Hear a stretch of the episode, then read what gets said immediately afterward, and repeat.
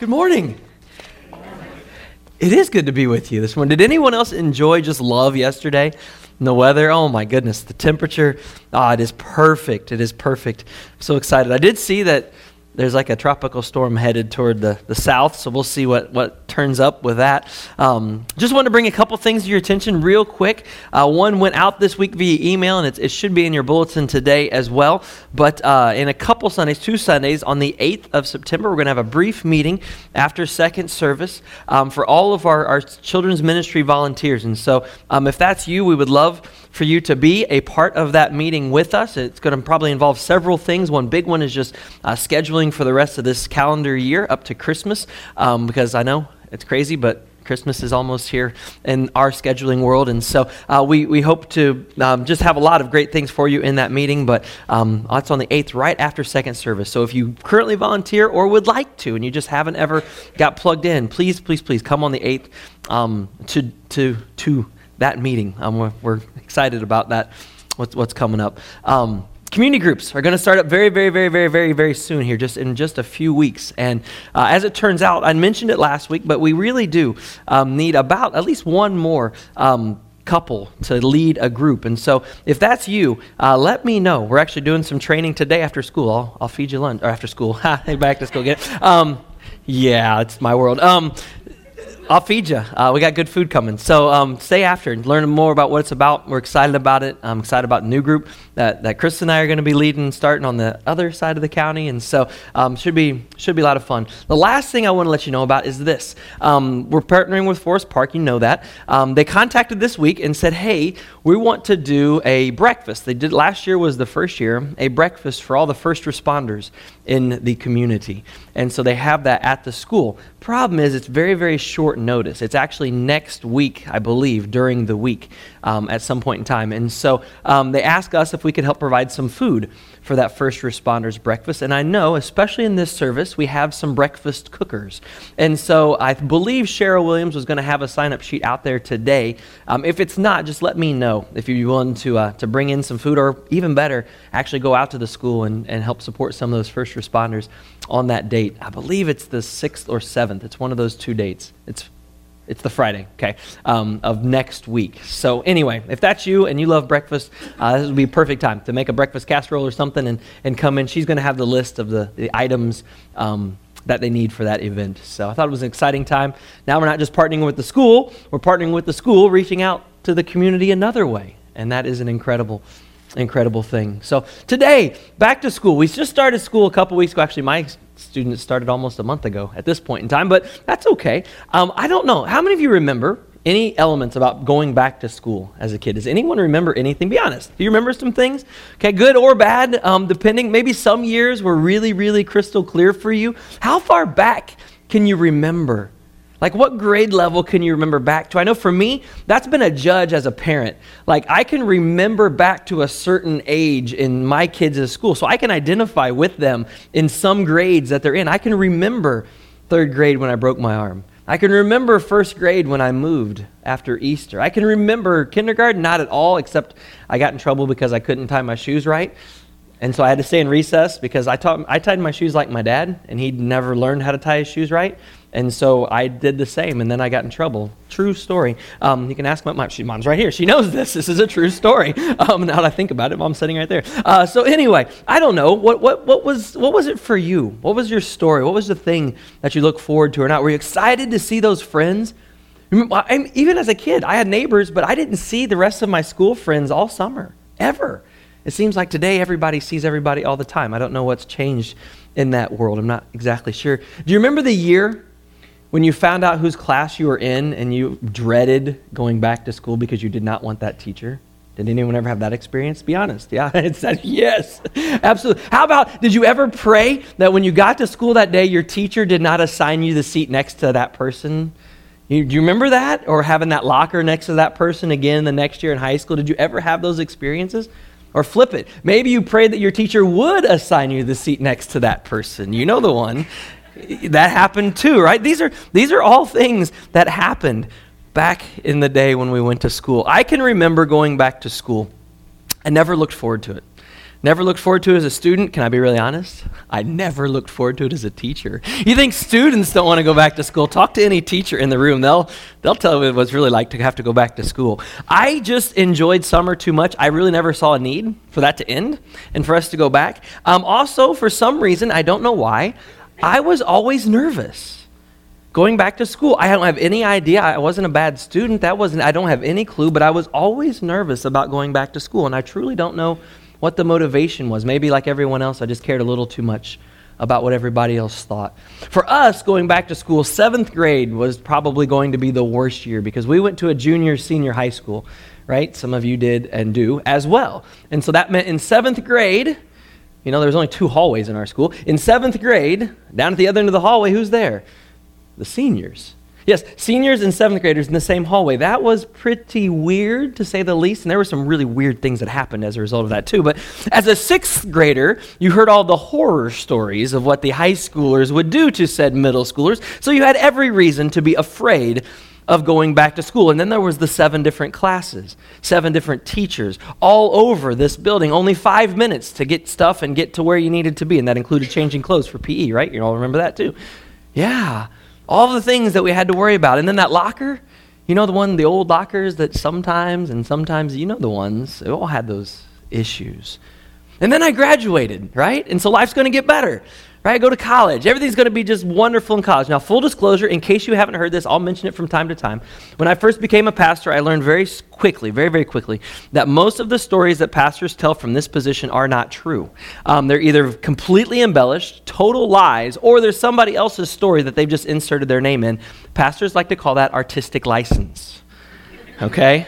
I'm, you think I'm making this up. I dare you. Listen to any big name preacher, and you can find that story online somewhere else and someone else saying it. I'm just going to tell you that. I vowed not to let that happen. And so the stories I tell you will be as true as they possibly can be. So they might not be as exciting as the fake stories that everybody else tells, but they're real. So there you go. So my first day of college, this is no joke. My first day of college, 8 a.m. calculus, my freshman year. Yes, 8 a.m. calculus. There are so many things wrong with 8 a.m. calculus. I'm not even going to go into them, but they're there, all right? So here's my story. 745, I roll into the Science and Math building, Science and Math Center, the Julian Science and Math Center to be exact, to find my class. Now, I did not go to a big college, only a couple thousand people, not that big a campus. You could wake up five minutes before class, get there on time, all right? That's, that's the size. But I got into this building. I do not remember the room number. I just remember it started with a 1. It was 100 something, which of course indicates it's where? The first floor, exactly. So I wander around the first floor and around the first floor, and there's no 100 in anything. This doesn't exist. So I'm like, well, I'll go to the second floor. Walk around the second floor. No, no, no, of course not. It's all 200 something. All right, just for fun, I go up to the third floor. Now, if, in case you don't notice, um, at 8 a.m. in the Science and Math Center, probably not true at Rose-Hulman, but every other school in the world, there is no one in the Science and Math Center at 8 a.m. in the morning, as there should not be. All right? That is absolutely truth. It should not be people in that building at that time. And there was no one to ask, no, no one to get help from. So I wandered around, and it's 8 o'clock. I'm starting to sweat. I'm nervous anyway. It's the first day of school. I don't know a soul in my class. I hate calculus. I had it in, I had it in high school. It was hard. I did not want to take it. And I can't even find my stupid class. This is cruel. This is college. It's not supposed to be this way, right? So I finally found the stairs to the dungeon. I, I mean, the basement. And I go down the stairs, and I, this is completely true. I go down the stairs, and the only lights on in the hallways are the security lights. It's dark. There are literal desks piled in the hallways. I'm, and at the end of the hallway is this familiar glow of a fluorescent light coming from a room. So I walk down there, and sure enough, there's the calculus professor and the other students, and I'm like, Are you serious? A crowded little room in the dark dungeon of a basement for 8 a.m. calculus your freshman year. Yes, that really happened. I don't know why. Um, day two, he found us a really nice lecture room on the second floor, and we met up there, and it was still a horrible class, but we, we, we had, to, had to go through it. Um, I don't know what was going on. That was just cruel for all of us in that class. Now, I know many parents look forward to that first day of school, right? As short as summer is, sometimes it's just a little too long. We really want those kids to go back to school. And I, I understand that. You love your kids, but it's just time. I just need to go back. I get that. Um, but uh, can I be really honest with you and share something with you? Um, for the last 14 years and counting, my wife and I have never, ever, ever, ever said that. nor will we. Um, many of you know the reality of life and know that you will only have your kids with you in house for so long.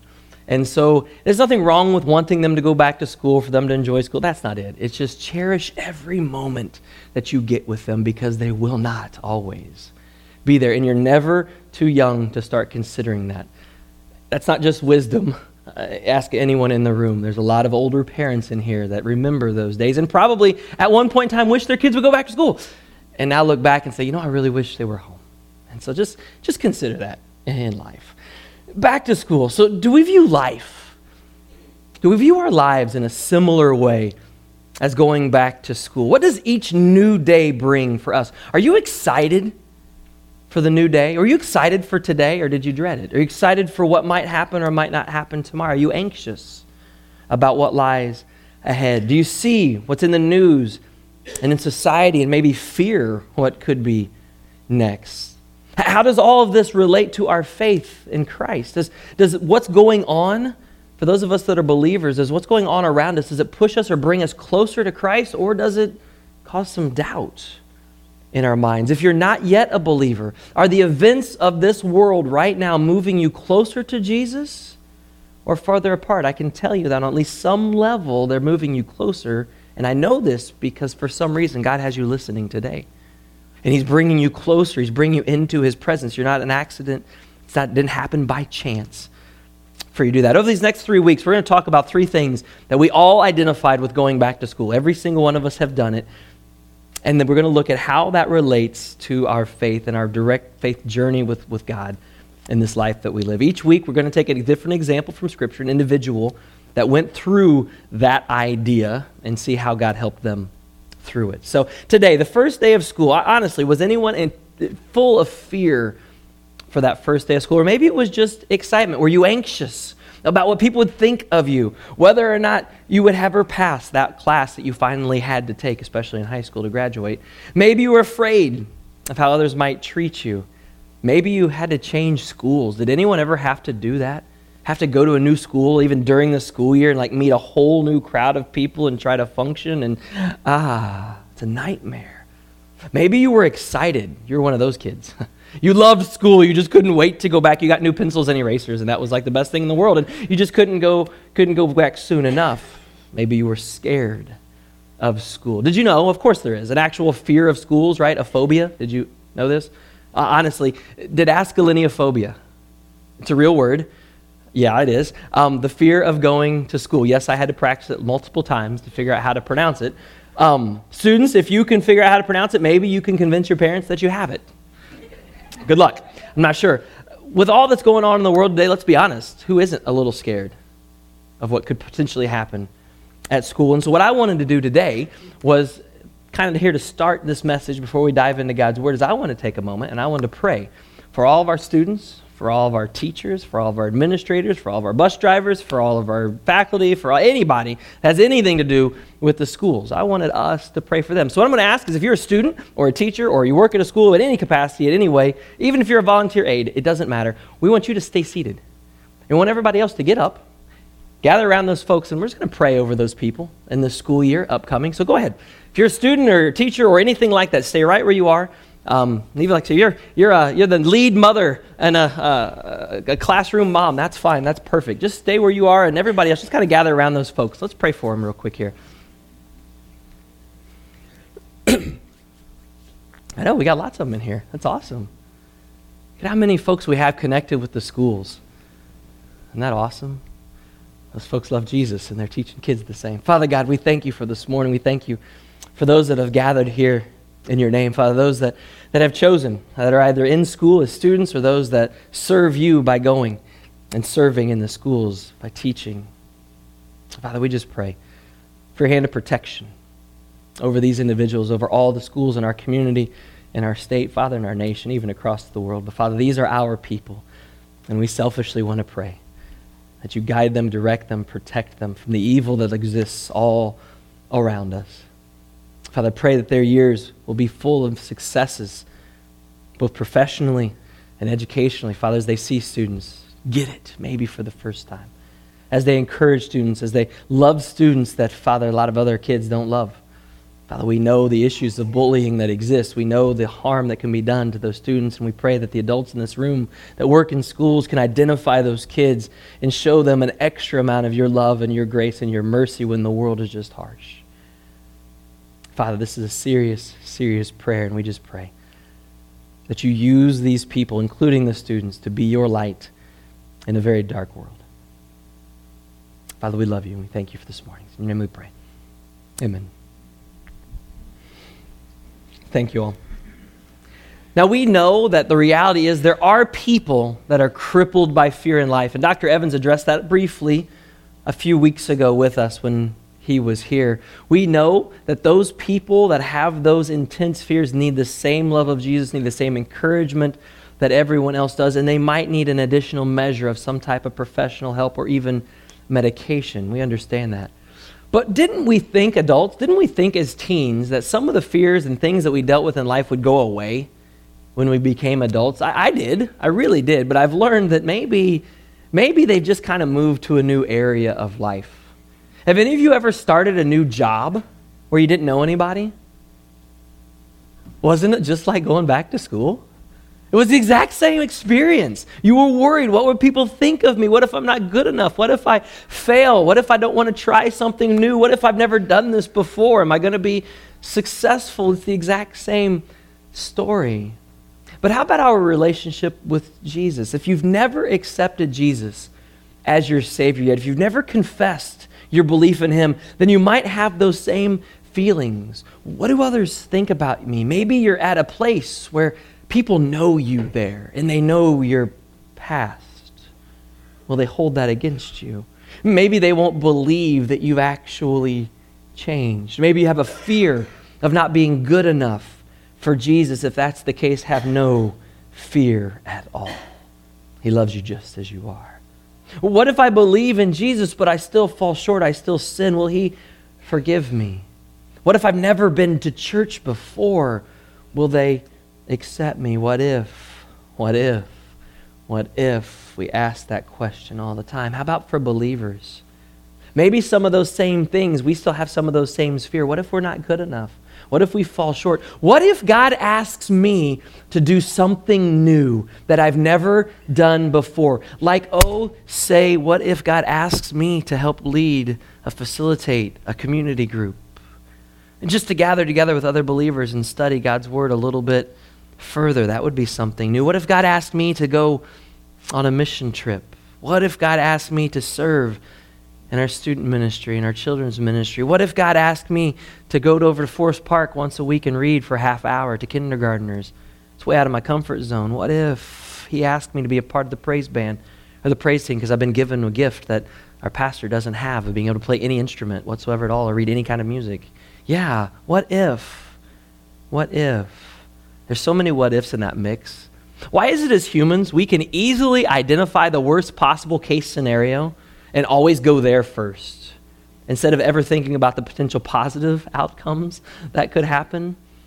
I think it's probably because of our fall, the fall of man, and the reality that without Jesus, everything we should fear, quite honestly, because there is no hope apart from Him. And so, in the instant where you're like, oh, I don't think I could ever do that, I am afraid of trying that, I don't feel like I'm qualified to do that, the answer to all those questions is you're right, you're not, you should be. But you're asking the wrong question. Jesus, what if Jesus helps me lead this group? What if Jesus helps? Will you be successful then? yeah. Yeah, the disciples were no different. Jesus spent this huge amount of time with his 12 disciples. He'd been teaching them, pouring into them, loving them, showing them how to do things. And so it came a time in Matthew chapter 10 we said, okay, guys, take everything I've just taught you and go. I'm going to send you out to go do some work. He'd given them a series of instructions, one of which was this Matthew 10 28. Do not be afraid of those who can kill the body but cannot kill the soul. Rather, be afraid of the one who can destroy both the body and soul in hell? Are not two sparrows sold for a penny, yet not one of them fall to the ground outside of your Father's care? And even the very head, hairs of your head are numbered. So don't be afraid. You are worth more than many sparrows. The disciples were scared to death as Jesus sent them out without him. He was staying back home. They were scared. He wanted to encourage them. Don't fear man, Now, his approach was kind of interesting. Hey, don't worry about it if they kill you. he was probably laughing when he said that to him. You know, like it, it, to us, that seems like a really big deal because it is. Life is precious, and we know that. But apart from Christ, of course, there's lots to fear. He reminds them, Fear the one God who can destroy both the body and soul. In other words, don't be afraid of man and what they can do to you. Be afraid of what, you, what happens to you if you don't do what God wants you to do, is what he's encouraging them with and pushing them out the door as kids going to their first day of school. And quite, quite honestly, is what he was doing. Now, fear of God is an entirely different message, probably an entire sermon series at some point in time. But I'll share with you just one passage from King Solomon in Proverbs 9:10. The fear of the Lord is the beginning of wisdom. The fear of the Lord is the beginning of wisdom. Now, if you know Solomon's story, it's interesting. God came to Solomon in a dream and said, Hey, what do you want? Solomon could have picked anything on planet Earth, and he chose the, the, the ability to discern between good and evil. Now, technically, that is wisdom. How do we know that this form of fear of God isn't a bad thing? Well, it's not the kind of fear that we think of. It's a reverence, it's a respect. It's beyond just being scared of something. But our reality is this in the Bible, the authors throughout Scripture, the voice of prophets, the angels, even God Himself, are always telling people, Fear not, do not fear, for I am with you. So He tries to remove that fear at every possible turn. But in our world, how can this be possible? There is so much to fear. How could anyone walk around without some sort of fear existing around them. And the research I was doing, um, Bible Study Tools, a, a site that I, I quite often reference, there's some really good material there. You should look. 40% of the top 10 passages all deal, deal with fear. They're most searched passages. Nearly half of them have to do with fear. You think that's an accident or a coincidence? No. The world in which we live intentionally manipulates us. You may not realize this. It intentionally manipulates us. It sensationalizes everything in order to get a, a, a, an extreme reaction. And you see that playing out in life now. I'll give you a silly example. As a kid growing up, I was a news junkie. I would watch the news every night, even in junior high. I would watch the news every night. I loved watching the news. And I can remember, think about this, when you were a kid and you watched the news and the weatherman came on and said, We're going to have one to three inches of snow tomorrow. What happened? Nothing. No one cared. It mattered not at all. But now, if they came on and said we're going to have three inches of snow tomorrow, this is a winter weather advisory. The stores are all going to be sold out of bread and milk, and even people that are lactose intolerant and, glu- and glucose sensitive will buy the bread and milk because the snowpocalypse of 2019 is coming. The world is ending as we know it. Someone told me once they think there's actually a deal between the grocery stores and the weather people to raise, but I don't know if that's true. That's a conspiracy theory. I don't really buy into those. I get so many weather alerts on my phone, I truthfully don't even read them anymore. You know, the wind advisory. It's windy. Go fly a kite. Like it, uh, um, frost warnings. Frost warnings. Yes, 32 degrees is going to destroy the world as we know it, everyone. So frost warnings. We, this happens. It, it comes across the bottom of your screen when you're watching TV. It's ridiculous what they do to us. Because then we look around and we see the real events of the world, the tragedies affecting every age, every socioeconomic level, every geographic area of our country, and even the world. We see natural disasters, we see wars, we even see threats and rumors of wars. Wait, that sounds familiar, doesn't it? Yeah, end times prophecy. Then there's the financial uncertainties that exist, the physical challenges that we all have, the relationship struggles that we deal with. It kind of makes the first day of school seem like the good old days, doesn't it? Yeah, I'd never want to go back either. But anyway, you understand what I'm saying. As a believer, whether young and dealing with the, the, ideas of going back to school, or as an adult wrestling with the world in which we live, how on earth can we possibly make it? Well, I want to start with the end. The passage we're going to close with, 1 John 4:18. There is no fear in love, but perfect love drives out fear. Why? Why? Because fear has to do with punishment. The one who fears is not made perfect in love. We have no fear of punishment if we're in Christ. We know we are in his hands. There will be no punishment for us in the end. Now, I intentionally left out the details of that passage. I'll go back to them later. But there's no fear in love. How's that possible? Perfect love, where on earth do I find a perfect love? That's a great question. So we're going to look at a man, a man of God, who was crippled by fear. Now, you have to read it into the story just a little bit but it's there for sure. The man's name was Gideon. He ended up becoming a judge of Israel. Now, when I hear the word judge, I immediately, like most of you, go straight to black robe, old person, maybe old school wig, you know, behind a bench with a gavel, right? Or maybe Judge Judy with her doily, if you're TV news person. But anyway, whatever that looks like, this was not what we're talking about. The book of Judges tells the story of the time period between the apprentice of Moses, his name was Joshua, all the way up till the time of the Israelite kings, beginning with King Saul. The judges were military leaders, they were deliverers of Israel from the hands of some of their oppressors, as well as rulers and chiefs within the country. Now, very, very few of the judges ever ruled over all of Israel. Most of them just ruled in a more local capacity, smaller regions of the country. Gideon ended up becoming a military general, a judiciary, yes, a judge, a prophet, whose call from God and triumph over the Midianites are recorded in chapters 6 through 8 of the book of Judges. But here's the thing he did not run to God seeking this opportunity. God came to him and chose him for this opportunity. So we're going to begin in Judges chapter 6. So, yep, we're going to the first part of the Bible. Easy to find the book of Judges. It's right at the very beginning. Um, chapter 6, and we're going to tell part of the story of Gideon, not the entire story. Two chapters would be a lot to read, but we're going to cover what happened in the life of Gideon. Beginning in verse 11, the angel of the Lord came and sat down under an oak near Orpha, where, sorry, o- Ophrah. I always, I think Oprah every time I see that word. Do you?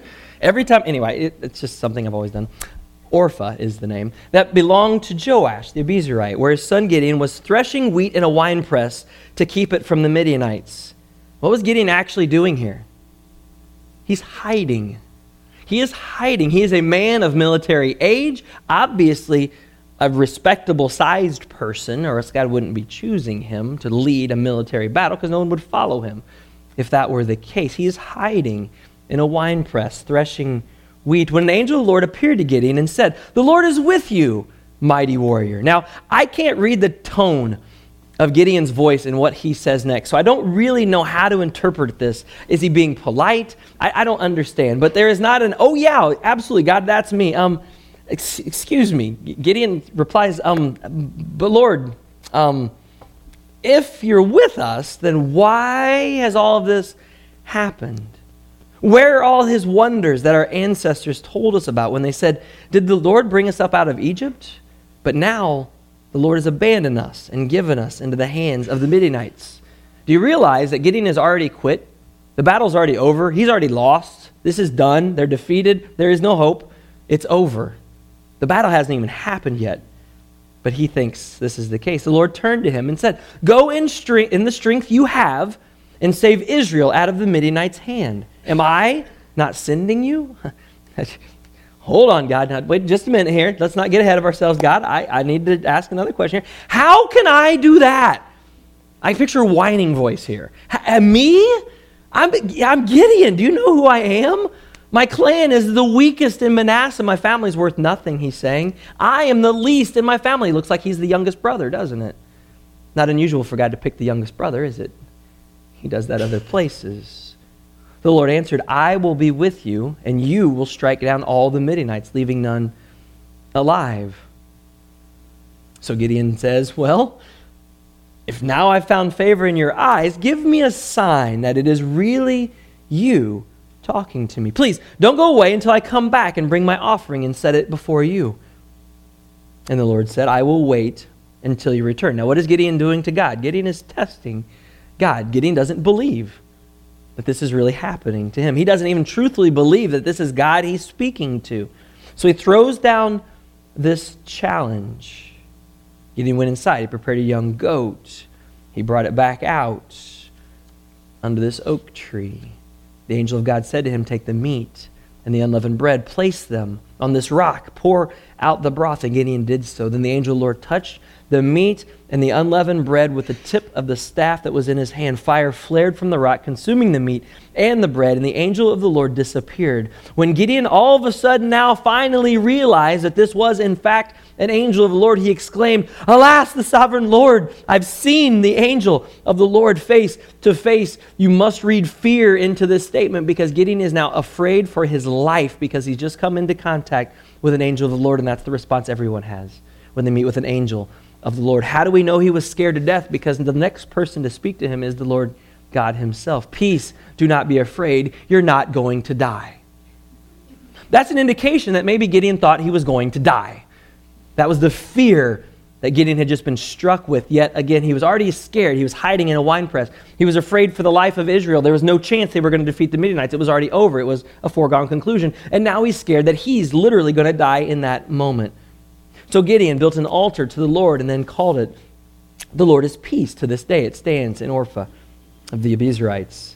That same night, the Lord said to him, Take a second bull from your father's herd, the one seven years old, tear down your father's altar to Baal, and cut down the Asherah pole. So, gee, what was Gideon's family doing? Worshipping false gods. Interesting.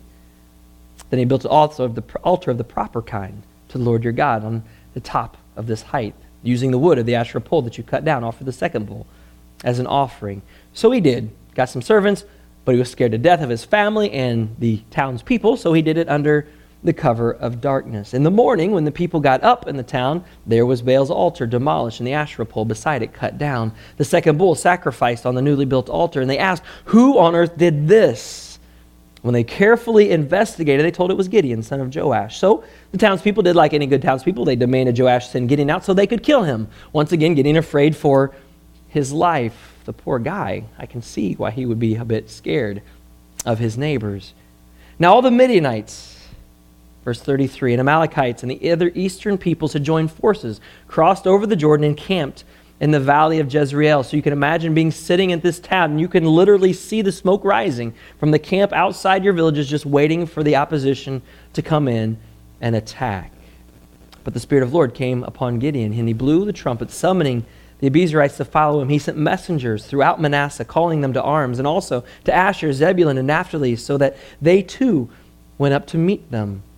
Gideon said to God, If you will really save Israel by my hand, as you've promised, Look, I'll place a wool fleece on the threshing floor. If there's only dew on the fleece and the ground is dry, then I will know that you will save Israel by my hand, as you've said. And that is what happened. Gideon rose the next morning. He squeezed out the fleece, got a bowl full of water, and the ground was dry. Test number two God, was this really you? Okay, stay here till I get back. He was there. Test, or test number one. Test number two, hey, okay, just this fleece thing, just make it wet. If it's wet in the morning, everything else is dry. God, I know it's you. I'm good to go. I'm all in. Right? No. Now then Gideon said, Hey, God, about that, um, don't get mad at me, but I don't trust you. I don't believe you. I don't think you're telling me the truth. So I'm going to give you one more chance to prove that you're really God, because all this other stuff, ah, might have been an accident. Maybe it just accidentally happened. I don't know. What was Gideon? Be honest, he was us. He was us. And you'll understand that more fully here in just a moment. This time, let's flip it. Like the fleece dry, the ground wet. Test number three. And that was good enough, right? That had conquered Gideon's fears. God, that definitely was God. He sent out word. God sent 32,000 people to come and help him defeat this army, these soldiers. Gideon was confident now. He tested God. God came through, absolutely, completely proved it was God. And so then God says, Okay, Gideon, now that you believe me, finally, chapter 7, verse 2. Uh, I got a small problem though, Gideon. You got way too many guys. 32,000, that's just way too many, Gideon. Hmm. Gideon put God to the test, right? So no, God's going, all right, Gideon, I'm going to test you. So just tell everybody, hey, if any of you are scared, go ahead home. I'm sure Gideon was really excited about making that announcement in camp. Okay, guys, if anybody's scared to death, then just, just go right ahead home. So we made the announcement, and what happened? 22,000 people leave. it went from 32,000, God, with you, yeah, we could do this, absolutely. But God explains to him, no, Gideon, here's the thing. If you accomplish this with 32,000 people, then Israel would think, wow, Israel, I, Gideon, defeated the enemy. And God's like, no, you didn't. No, you didn't. It's all me. And I need you to trust me in this. Two thirds of his army just left. Gideon's got to be thinking, now we barely have a chance to even survive, let alone win. Now, we don't know the time lapse that takes place between these events. We don't know if Gideon had time to then go back and redraw the battle strategy and figure out how this 10,000 men are going to defeat this mighty army, joint army of these different civilizations. But the reality is, Gideon gets a second test because God comes to him again and says, Hey, Gideon, 10,000 men, ah, that's just too many. And if you've read the story, you know the very odd test that he sends them all down to the river and he says, okay, everybody get a drink. And depending on whether they drank like a civilized human being or like a dog, they either stayed or got sent home. So 9,700 more men got sent home, leaving Gideon with only 300 men. A hopeless task before him. And yet, God calls Gideon aside and says, Gideon, do you trust me? no. Uh, you know that's, you've seen the fear. There's no way. He's like, all right, I got this 300 men. God, let's go. There's no way he was thinking that. So God gave him one more sign and said, okay, Gideon, here you go. And he sends him down into the camp under the cover of darkness of the enemies. And he overhears a man sharing a dream that he had saying that Gideon of the Israelites was going to defeat the Midianites, and that was enough because then God also gave him a very specific battle plan. If you do this, then these will be the results. Gideon laid out that fleece for God. Gideon tested God three times, and God said, Okay, I, I can match that. Here's a test, here's a test, here's a test. Do you trust me? And in the end, he did. He gave him very specific instructions. Gideon followed those to a T, and the Israelites had an incredible victory over the enemy. God delivered Gideon from his fear and the Israelites from the hands of their enemies. Now, before you think that Gideon and any of the other judges were these superhuman, amazing, perfect religious followers of God, let me begin by reminding that what, what did Gideon's family worship? Yeah, Baal, right, exactly. So, um, no, definitely not the case. And the book of Judges is very good about pointing out all the flaws of the men and women that God mentions throughout that book. And I think that's on purpose because God wants us to know hey, I know your imperfections. And look what, if you trust me, look what I can do through you.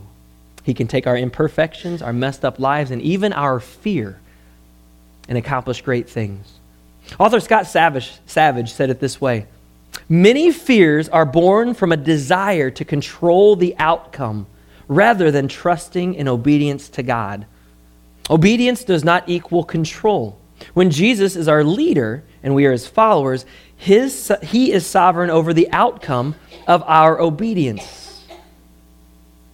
Yet when I realize what could happen if I obeyed God, I often want to determine the outcome before I take a step of obedience. I know many friends who struggle with wanting to know what will happen after their obedience before they will obey fellow believers, I think the folks at Berea struggle with that exact idea. We want to follow, we want to believe, we want to do what God tells us, but we want to know how it's going to work out in the end first, rather than just trusting God. God, I'll do whatever you want me to do, but just show me that if I choose to do it, then everything's going to happen just perfect and it's going to work just great. I want to make sure that everything will be okay Church, I've been through that myself. God, I really want to follow your will. I would love to be a lead pastor somewhere. I think that would be great, but are you sure there? Are you sure this is the place? Are you sure those are the people? Are you sure, God?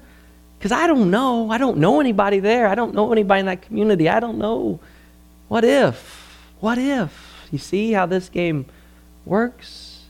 God, I could probably lead a small group of people. I probably could sit down and study God's word with them, especially because I'm provided the resources. I could probably do that. But what if, what if lots and lots of people don't come? What if people don't like me? What if, what if, what if? We can keep asking. Fear in this world is real. Absolutely. Peter tells us that the enemy Satan, the enemy Satan, the enemy is Satan not the government, not the media, not fill in the blank politician, not a foreign country, not your neighbor, not your friend, not the person across the room. The enemy, Satan. Be alert and of sober mind. Your enemy, The devil prowls around like a roaring lion looking for someone to devour. Resist him. Stand firm in the faith because you know that the family of believers across the world is undergoing the same kinds of sufferings. You are not alone in your fears. Believers across the world, but even more importantly, believers across the aisle in this room right now have the exact same trials. The enemy is not each other, the enemy, of course, is Satan. So our next struggle comes with laying down our pride and our inability to be in control and give that control over to God. It's not an American way of life. Now, usually people quote this passage from 1 Peter and they leave it stand alone. They forget about the most important part, which is right before it. Peter's words used right before it give us the key to the resistance, the key to the flee, the key to being alert and paying attention and being protected from this enemy. In verse 6, he says, Humble yourselves. Humble yourselves, therefore, under God's mighty hand, that he might lift you up in due time. Cast all your anxiety on him because he cares for you. And then he says, Be alert. You see how those are related? We must humble ourselves. We've got to give God control of our lives so that He can protect us, that He can take care of our worries. Not only can He handle them, He wants them from us. The first day of school, or the rest, the first day of the rest of your life, fear is real. But so is our God, and He alone can save us. I told you I'd reread 1 John 4 with adding a little more context to it because this is how we know that we live in Him and He in us. He has given us His Spirit. And we have seen and testified that the Father has sent His Son to be the Savior of the world. If anyone acknowledges that Jesus is the Son of God, God lives in them and they in God. And so we know and rely on the love that God has for us. God is love. Whoever lives in love lives in God and God in them. And this is how love is made complete among us, so that we will have confidence on the day of judgment. In this world, we are like Jesus. There is no fear in love, but perfect love drives out fear because perfect love has to do with punishment. And the one who fears is not made perfect in love. Do you see how you can't just take a text out of context? It means so much by itself, but when you read it with everything around it, oh my goodness. It just opens up the doors. One last verse of encouragement as we close Isaiah 41:10. So do not fear if you're a believer in Christ, for I am with you. Do not be dismayed, for I am your God. I will strengthen you and help you. I will uphold you with my righteous hand. You'll notice who all of that responsibility falls on? Huh, not me. It's all on God. So I ask, what has fear prevented you from doing in your faith? What is the fear of the unknown, the inability to trust God, just like Gideon? What has that fear prevented you from being able to accomplish for Jesus in your walk with Him, whether old or young, all of us? I was afraid to go to Bible college, so I didn't out of high school. I was afraid of doing that. Straight up was. I got scared off by our senior pastor, of all people. Um, yeah, really, true story. So I never even considered it. God has a sense of humor, doesn't he? Yeah. What is it that you've been so afraid of? Preventing you right now, paralyzing you. You need to give control over to God too. Father God, I thank you for this morning. I thank you for the example of Gideon. Um, that poor guy. Oh my goodness. He was scared to death at every turn.